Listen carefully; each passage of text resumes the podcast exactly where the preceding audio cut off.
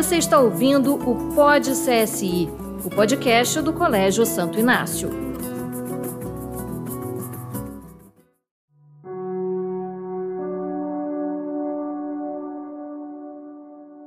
Olá, sejam bem-vindos. Eu sou Stephanie Silva, agente de formação cristã, e acompanho vocês em mais um momento de reflexão aqui no Pod CSI, ainda como parte da programação do mês da Bíblia.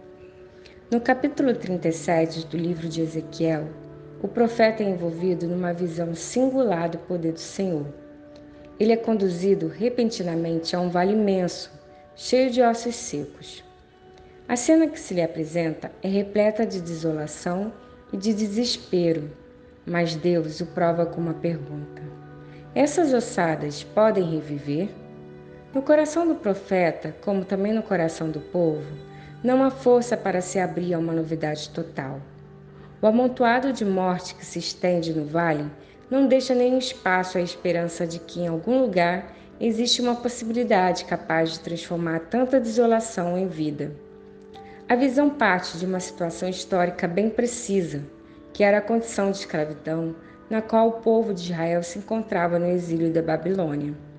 No entanto, reflete uma condição existencial que pode ser repetida na história ou nos acontecimentos pessoais de cada um.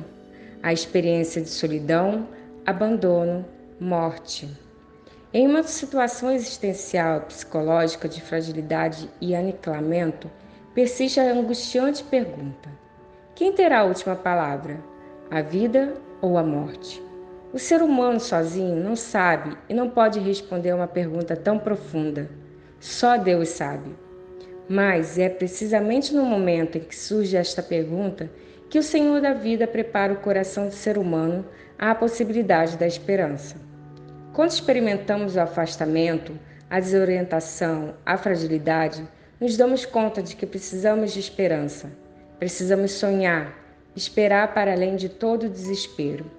Na passagem bíblica, Deus intervém e fala ao profeta Ezequiel, convidando-o a dirigir palavras de esperança à imensa extensão de ossatas secas. É surpreendente. A palavra é anunciada não a um público capaz de escutar, mas a um reino de mortos. Desta forma, repete-se o que já havia sido narrado na primeira página do Gênesis, quando Deus, diante do caos, pronuncia palavras capazes de criar o que não existia e de dar vida a quem ainda não a possuía. Há uma novidade aqui. Não é Deus que fala em primeira pessoa, mas é o profeta que pronuncia a palavra com eficácia por ordem de Deus.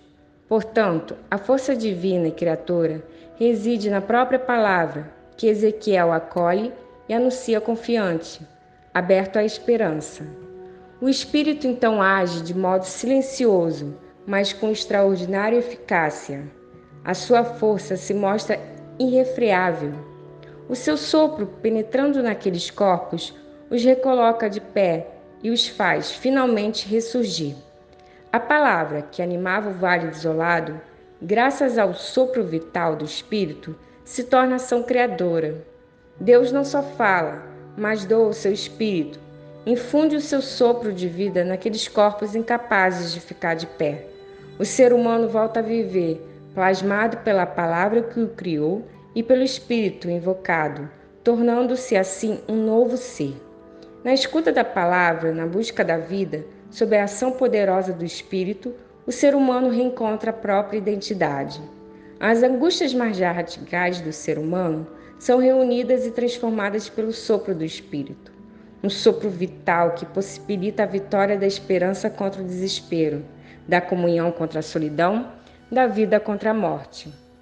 A mesma palavra dirigida aos ossos secos pode ressoar hoje em nossos ouvidos e em nosso coração, convidando-nos a romper a nossa solidão e expandir nossa vida em direção aos outros e em direção a Deus. Talvez o que mais nos falte hoje em dia seja nos abrirmos à escuta da palavra que nos reconstrói. Fiquem com Deus e até a próxima semana.